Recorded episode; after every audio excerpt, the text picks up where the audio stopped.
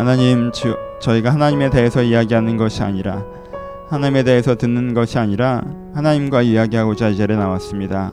저 일주일 잠깐의 묵상의 기도들도 있고 잠깐의 고백 기도들도 있으나 그래도 3, 40분 동안 내 마음과 심령을 주님 앞에 고백하며 또 주님의 생각과 마음을 듣고자 저희가 이제까지 찾아 나왔습니다.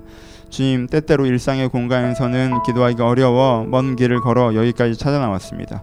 아버지 이 진심을 받아 주시옵소서 이 고백을 받아 주시옵소서 그래서 무엇보다 기도하고 돌아가는 시간 되게 하시고 하나님과 소통하고 돌아가는 시간 되게 하시고 하나님이 막연히 저 멀리에 계신 분이 아니라 내 마음 가운데 지금 찾아오셔서 나에게 말씀하시는 그 하나님을 저희가 믿고 또한 누리는 시간 될 수 있도록 축복하여 주옵소서 책망이 필요한 자에게 책망을 주시고 지혜가 필요한 자에게 지혜를 주시고 위로가 필요한 자에게 위로를 주시고 셈이 필요한 자에게 셈을 주시는 하나님의 살아계심이 우리 가운데 일하시는 시간 될 수 있도록 이 시간을 주장하여 주옵소서. 주여 저희가 먼저 말씀 듣고자 하오니 전자 입술과 된 자의 심령 가운데 함께 하셔서 함께 원하시는 말씀이 전해질 수 있도록 축복하여 주옵소서. 감사드리며 살아계신 예수님의 이름으로 기도합니다. 아멘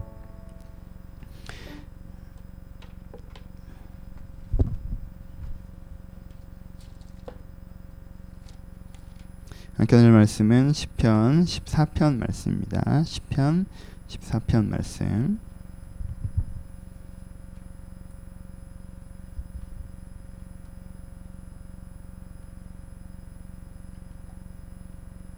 시편 14편 말씀 1절로 7절 말씀 한 절씩 교독하겠습니다. 저 1절 읽습니다. 어리석은 자는 그 마음에 이르기를 하나님이 없다 하는도다. 그들은 부패하고 그 행실을 가증하니 선을 행하는 자가 없도다.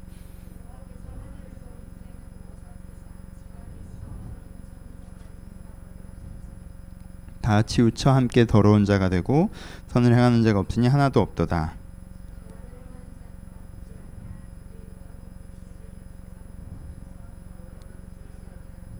그러나 거기서 그들은 두려워하고 두려워하였으니 하나님의 은혜 세대에 계심이로다.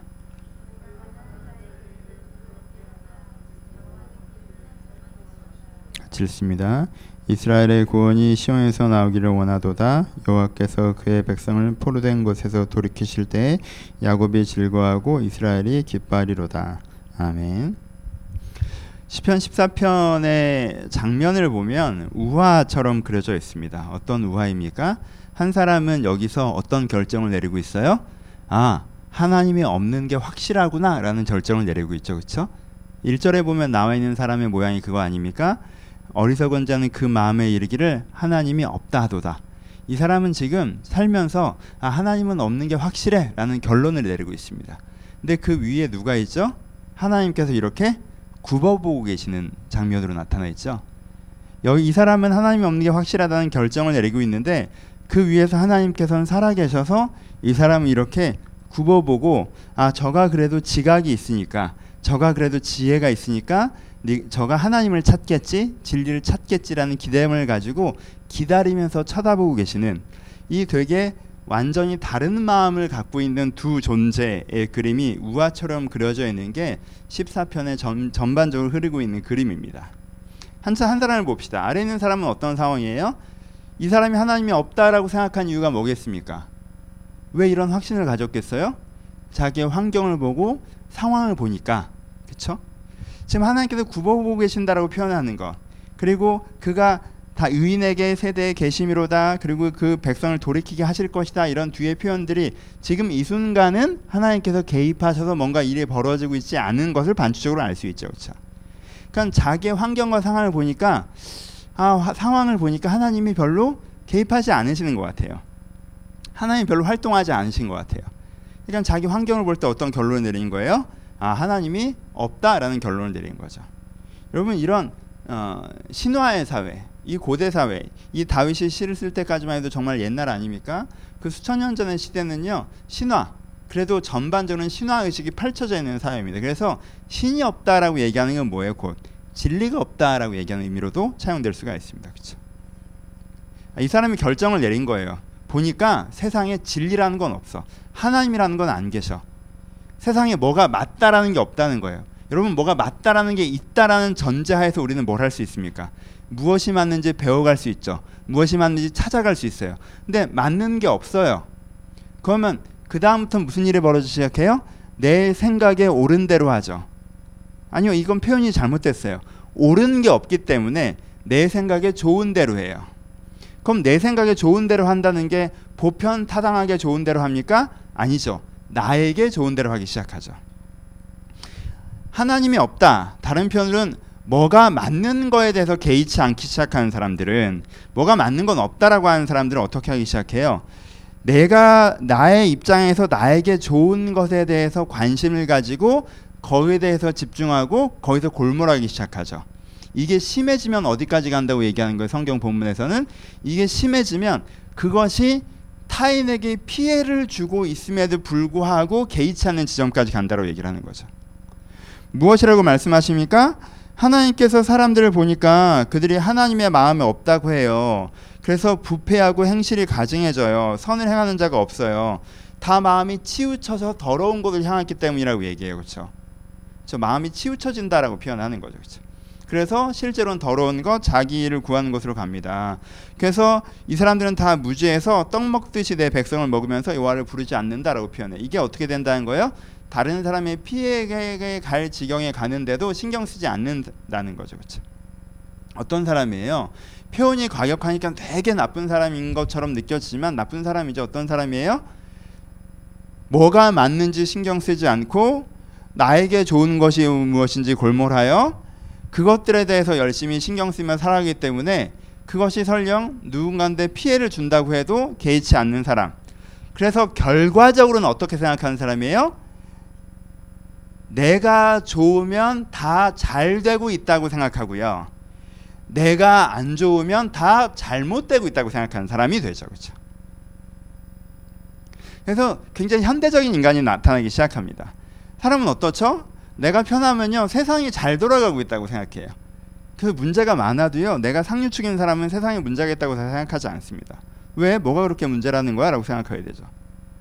근데 내가 문제가 내가 안 좋으면요 세상이 다 문제라고 생각해요. 구조적으로 대다수가 지금 잘 지내고 있는데 내가 변수에 해당되기 때문에 나만 문제가 생긴 거라 이건 보완돼야 되는 문제일 수도 있는데 내가 잘못되면요 세상이 다 잘못됐다고 생각해요. 그렇죠? 어떻게 되는 거예요? 내가 중심이 되기 시작하는 거죠. 이게 이제 밑에 있는 한 유형의 사람입니다. 그 반대는 하나님이 계시다고 하죠. 하나님은 뭐 하고 계세요? 그 사람을 쳐다보고 계세요. 그 사람은 어떻게 하고 계세요? 기대하고 계세요. 하나님이 개입하지 않으시는 이유는 뭐예요? 하나님 개입하지 않으시는 이유는 그 사람을 기대하기 때문이죠. 너도 지각이 있고 너도 지혜가 있으니 그렇게 조금만 생각하면 너, 다른 사람 피해 주면서 너한테 좋은 것 세상에 뭐가 맞는지 고민하지 않은 상태에서 너 좋은 것만 하는 게 잘못됐다는 걸 네가 알 수 있다라는 거예요. 그렇죠? 하나님께서 그 사람을 보면서 기대하고 계십니다. 기다리고 계십니다. 책망하지 않고 기다리고 계신 거예요. 기대하고 계신 거예요. 근데 그 사람이 반응해내지 않죠. 그러니까 하나님께서는 어떻게 하신다고 해요? 결국엔 이 사람은 반응해내지 않았지만 거기에 반응하는 사람들, 의인의 세대라고 표현되죠. 하나님을 믿는 사람들, 하나님을 반응하는 사람들에게 찾아가셔서 의인의 세대를 통해서 일하셔서 이 지각 없는 사람들이 잘못했던 것들을 드러내시고 깨뜨리시고 그리고 포로된 자, 그 지각 없는 사람들 때문에 상처받고 어려움 당했던 사람들에게 자유함들을 결국은 허락하실 것이라고 이야기하고 계시죠. 중요한 건 두 가지예요. 첫 번째, 시편 흐름은 이렇게 흘러가고요. 그럼 우리 적용을 해봅시다. 중요한 건 두 가지예요. 여러분들은 이 우화가 어떻게 느껴집니까? 여러분들은 지금 이 환경에서 하나님이 개입하시지 않는 것처럼 느껴진다고 해서 하나님이 없다라고 결론을 내고 있는 사람입니까? 내가 지금 이 환경에서 하나님이 없는 것처럼 느껴져도 하나님께서 지금 나를 내려다보고 계시다고 믿는 사람입니까? 이 그림이 되게 중요해요. 그렇죠? 여러분 이 동화 이 동화적인 구조에서 여러분들이 벗어나지 않으셨으면 좋겠어요. 사람들은요 세계관이란 차이가 있습니다. 여호수아부터 굉장히 많이 말씀드린 거죠. 세계관 문제가 발생해. 어떤 사람은 어떤 세계관을 갖고 있어요. 어떤 사람은 지금 사람들 사람들이 만든 세력 그 세력들이 만든 세상 세, 세력들이 만든 상황에 따라서 세상이 굴러간다고 생각해요. 사람들 그 사람들이 만드는 세력 그 세력들이 어떻게 역학을 이룬가에서 만들어지는 상황이 이게 세상이 굴러가는 거라고 생각해요. 그럼 이 사람은 이걸 넘어서 뭔가 할 수 있나요? 없죠. 이 사람에게 하나님을 믿으라고 하면 하나님께서 뭔가 이 상황을 바꾸시면 내가 믿겠다고 얘기하죠. 그럼 이 사람은 뭘 믿는다는 거예요. 이 사람은 이 상황이 곧 세계가 돌아가는 방법이라고 믿고 있는 거예요. 그렇죠? 근데 하나님께서 여호수아에게 뭐라고 말씀하셨습니까? 여러분 요단강이 갈리고 여호수아가 요단강에 들어갔나요? 여리고 성벽이 무너진 다음에 여호수아가 여리고를 돌기 시작했습니까? 하나님께서 번개와 뇌, 우레와 뇌, 그 그걸로 적들을 다 멸망시킨 다음에 그들 향해서 달려갔나요? 아니죠. 여호수아가 갖고 있는 믿음은 뭐예요? 지금 현재 상황을 보면 적들이 훨씬 더 강성하고 우리 앞에 요단강이 막혀 있고 우리는 저들과 싸울 능력이 많지 않지만 하나님께서는 가나안 땅에 하나님의 나라를 세우기를 원하시기 때문에 아직은 굽어보고만 계세요. 그렇죠? 하지만 하나님께서는 것들을 원하시기 때문에 결국은 그렇게 만드실 것이다. 그러면 내가 어떻게 해야겠느냐? 그러면 내가 하나님을 믿고 여기에 참여해야 되지 않겠는가? 라고 할 때 그런 사람들을 통해서 무슨 일이 벌어져요? 하나님의 일들이 벌어지죠. 이런 사람들을 뭐로 표현해 오늘 성경에서는 의인의 세대라고 표현하는 거죠. 하나님께서는 이 의인의 세대를 통해서 일하시죠. 하지만 그 반대인 사람들은 하나님이 그 땅을 너에게 주겠다고 하셔도 가데스 바네아에서 땅을 주긴 뭘 줍니까? 거기에 사람들을 보면 우리는 메뚜기 떼 같던데라고 얘기하는 사람들은 상황을 보죠. 하나님께서 그 메뚜기 떼 같다고 얘기했던 그 거, 메뚜기 차례처럼 우리를 보이게 하는 그 거인들을 다 죽여 없애기 전에는 안 믿죠. 그럼 그걸 믿는다고 표현하진 않죠. 여전히 뭘 보는 거예요? 상황으로 판단하는 사람들이죠. 내가 상황으로 판단하는 사람이 되면 어떤 결론을 이룰 수밖에 없어요? 여러분 지금 우리는 천국을 살고 있지 않아요? 하나님이 지금 공중권세 잡은 자가 아닙니다. 이 땅의 모든 만물들이 모든 사람들이 주의 뜻대로 행동하고 있지 않아요. 사람들이 죄인입니다. 자기 소견에 옳은 대로 행하고 있어요. 그 사람들이 구조를 만들고요. 그 사람들이 관계를 만들고요. 그 사람들이 상황을 만들고요. 그 사람들이 내 내일에 영향을 미쳐요. 그렇죠? 그러니까 내가 경험하는 상황에선 하나님께서 지금 임재하시는 것들을 경험할 수가 없죠. 그게 기독교 세계관이잖아요. 지금 공중권세 잡은 자는 사탄이라는 게 기독교 세계관이잖아요. 그렇죠? 근데 우리는 자꾸 어떻게 생각해요? 이 상황을 보면서 상황이 이 지경인 걸 보니까 하나님이 없거나 나에게 무관심하거나 내 인생에 개입하지 않으신다라고 결정하죠. 하나님이 없다라고 마음에 결정하죠. 그럼 그때부터는 우리 마음이 어디로 흘러가는 거예요? 그때부터 우리 마음이 무엇이 맞느냐? 내가 어떤 사명을 갖고 사느냐가 아니라 그럼 어떻게 하는 게 나한테 좋을까? 어떻게 하는 게 나에게 최선일까? 아, 내가 이렇게 하면 내가 좋겠는데. 어, 저 사람 입장에서는 좀 어려울지겠지만 내가 뭐 다른 사람 입장 지금 봐줄 수 있는 처지는 또 아니잖아. 한 식으로 계속 내가 좁아지죠. 이 첫 단추에도 갈라지는 거예요. 이 성경에 두 사람이 나오죠. 하나님이 나오시면 앞쪽에는 하나님이 없다고 결론 내는 사람이 있고 뒤쪽에는 의인의 세대가 나오잖아요. 그렇죠? 이 두 사람이 갈라지는데 그럼 어디서 이 두 사람이 갈라져요? 내가 이 상황으로 하나님이 어떠한 문제 결정하고 움직이는 사람. 상황을 보니까 하나님이 없는 것 같네. 라고 결정하고 움직이는 사람들과 상황을 보는 게 아니라 굽어보고 계신 하나님을 보고 내려다보고 계신 하나님을 보고 하나님이 저 일을 하시려고 하시네. 그럼 내가 저 일을 함께 동참하는 사람이고 싶다. 내가 하나님께서 나를 통해서 일하셨으면 좋겠다. 하나님도 그 계획을 갖고 계시는데 하나님의 사람이 없어 그 일을 못 이루고 계시니까 내가 그 일을 이루는 사람이 있으면 좋겠다라고 생각하는 사람. 내가 상황으로 하나님을 보는 것이 아니라 하나님으로 상황을 보는 사람. 여기서 갈라지기 시작하는. 여기서 한쪽 사람은 그 마음에 이르기를 하나님이 없다라는 결론을 내리고 왜 상황을 계속 보니까 한쪽 사람들은 아, 상황이 아니라 하나님께서 이렇게 하기를 원하시는구나 라고 생각하니까 의인의 세대가 되는 거예요. 그럼 이제 돌아보셔야 돼요. 내가 어느 쪽인지. 그렇죠. 적용 두 가지로 하면서 마무리합시다. 첫 번째 적용은 뭐예요? 그냥 간단하게 그 생각만 해서 하나님께서 지금 여러분들을 보고 계십니다. 여러분들 보고 계시는 걸 느끼면서 살아가십니까? 하나님께서 내가 나를 보고 계시다는 걸 보면서 살아가십니까? 이걸 코람데오죠. 코람데오라고 하면 이제 우리는 일단 겉부터 아 그래요. 어려운 분인데 계속 있으시구나. 그러니까 제가 제가 세상에서 제일 불편한 분이 저희 장인어른이거든요. 장인어른이랑 내가 결혼한 지 13년이 됐는데 내가 보니 아버지도 똑같아. 한 15분만 지나면 느껴 서로. 아 어떡하지? 아, 어떡하지? 생각하는 걸 서로 느껴. 무슨 말을 해야 될지 모르겠어. common sense가 진짜 없어요. 어색해요. 뭐래도 어색해요. 그 어색함을 극복하기 위해서 뭔가를 하죠. 그래서 가면 항상 뭐 윷놀이를 하던가 TV를 보던가 어딜 가든가 이렇게 앉아 있기 어려워요. 하여튼 그런 사람이랑 같이 있는 느낌. 하나님이 함께 계시다 이렇게. 하나님 널 보고 계셔라. 아 부담스럽다. 하나님 저도 그런 거 있잖아요. 왜 퇴근하고 그 직장에서 카톡 오는 기분?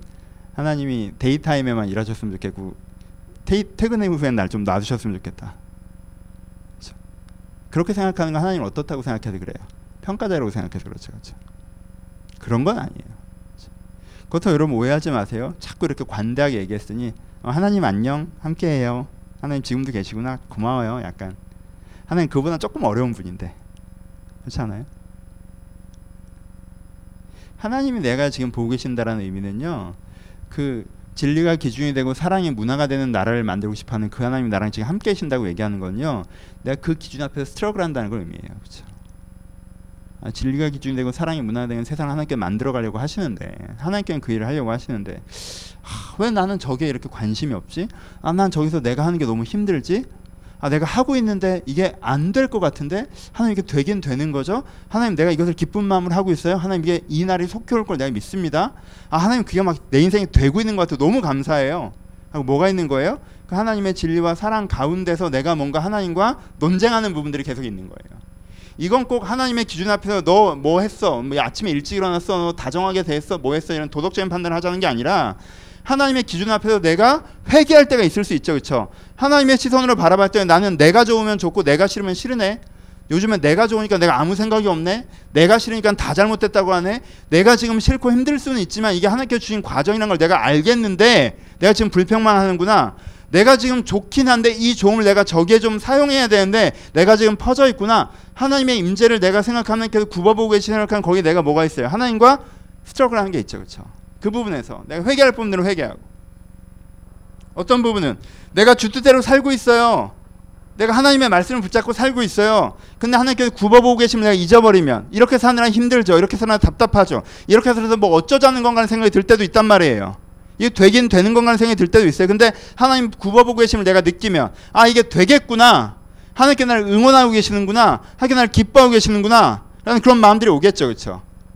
물론 물론 이걸 또 긍정 부정으로 꼭 나눌 수는 없지만 내 안에 하나님께 나를 굽어보고 계신다는 것을 묵상하는 것 자체 내가 내 상황만 보고 자꾸 생각하는 것이 아니라 하나님께서 지금 나를 보고 계시다는 걸 생각하는 것 자체에서 내가 내 안에 부정적인 것들에 대한 고민과 긍정적인 것들에 대한 격려가 내 안에 살아 숨 쉴 수 있다라는 거예요.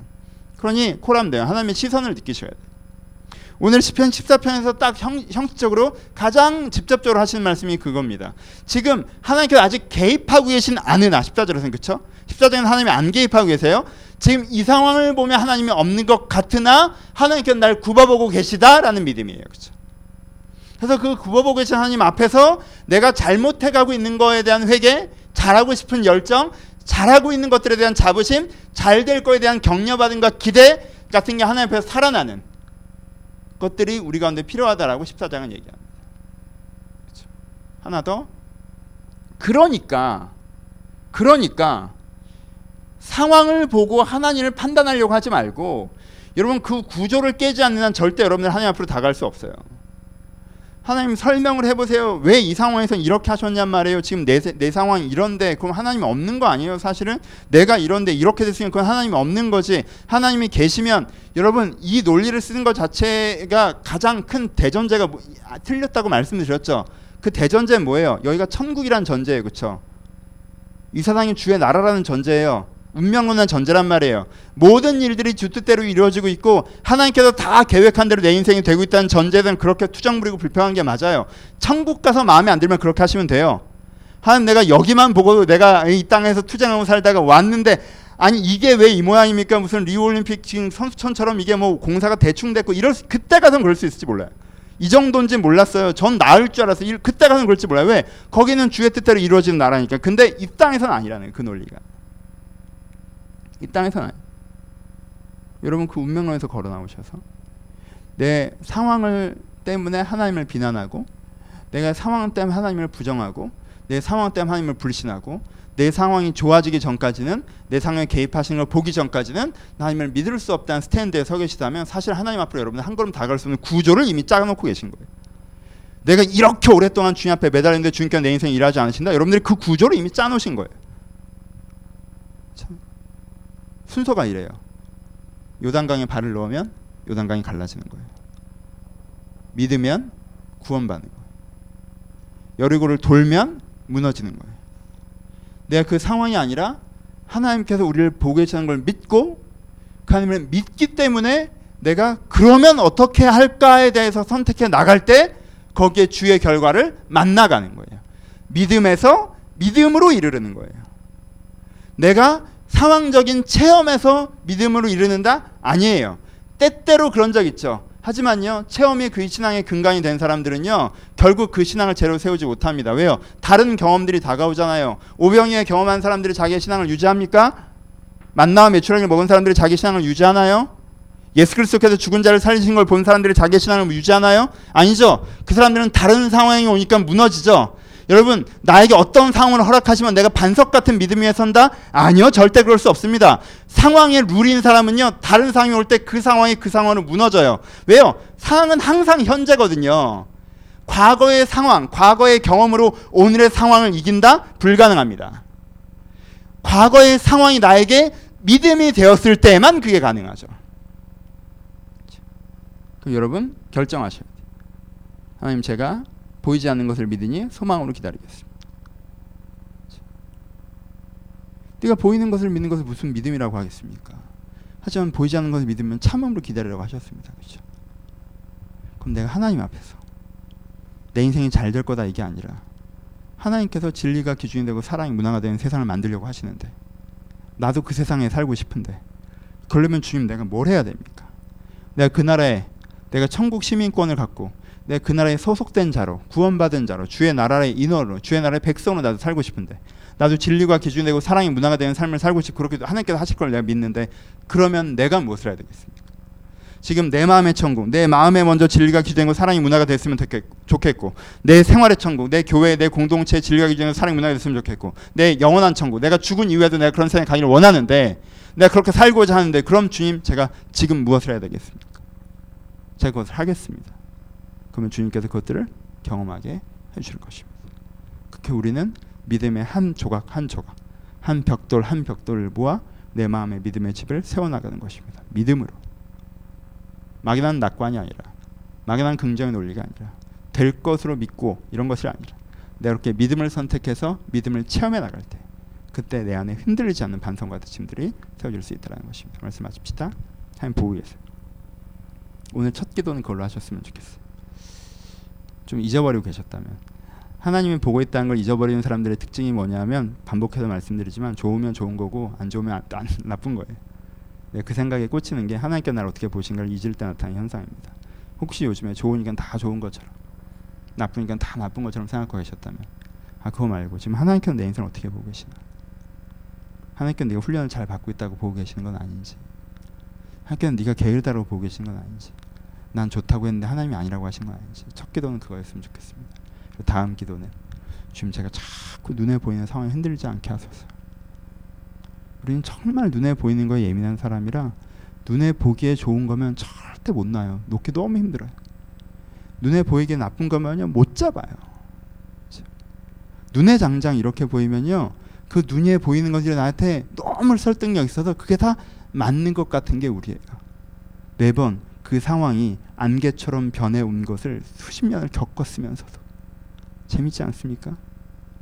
그 상황이 안개처럼 변해온 것을 수십 년을 겪었으면서도 우리는 또 지금 그 안개가 내 눈앞에 가득하면 이게 영원할 것처럼 거기에 매달리고 그 논리를 세우고 그것으로 얘기해요. 그러니 주여 내 눈앞에 안개를 좀 거치게 하여 주옵소서. 내가 상황으로 보는 것이 아니라 주의 말씀으로 내 삶을 다시 한번 바라보고 내가 무엇을 해나갈지 결정했으면 좋겠다. 이 두 가지 기도로 하나님 앞에 나, 나서는 시간이었으면 좋겠습니다. 그래서 하나님 앞에 여러분들 다시 한번 찾으시는 귀한 시간 되기를 축원합니다. 우리 기도하시겠습니다. 우리 이미 드렸던 첫 번째 말씀으로 여러분들의 기도가 이루어졌으면 좋겠습니다. 우리 기도하시는데 하나님 내 안에 함께 하셔서 내 하나님의 시선을 다시 한번 느끼게 하여 주옵소서. 하나님의 눈으로 나를 보게 하여 주옵소서. 하나님의 마음으로 하나님께서 지금 나를 어떻게 생각하시는지 내가 주의 시선으로 나를 보게 해달라고 뒤에 음악을 좀 틀어주시고요. 하나님가 하나님의 시선으로 나를 보게 해달라고 하나님께 한번 기도하시고 근데 지금 먼저 좀 묵상하시면서 하나님이 나를 보시면 어떻게 보실지 안타까워하실지 기뻐하실지 주의 시선들을 다시 한번 여러분들의 주의 시선으로 여러분들을 다시 한번 보는 그런 시간을 삼으셨으면 좋겠습니다. 함께 기도하시겠습니다.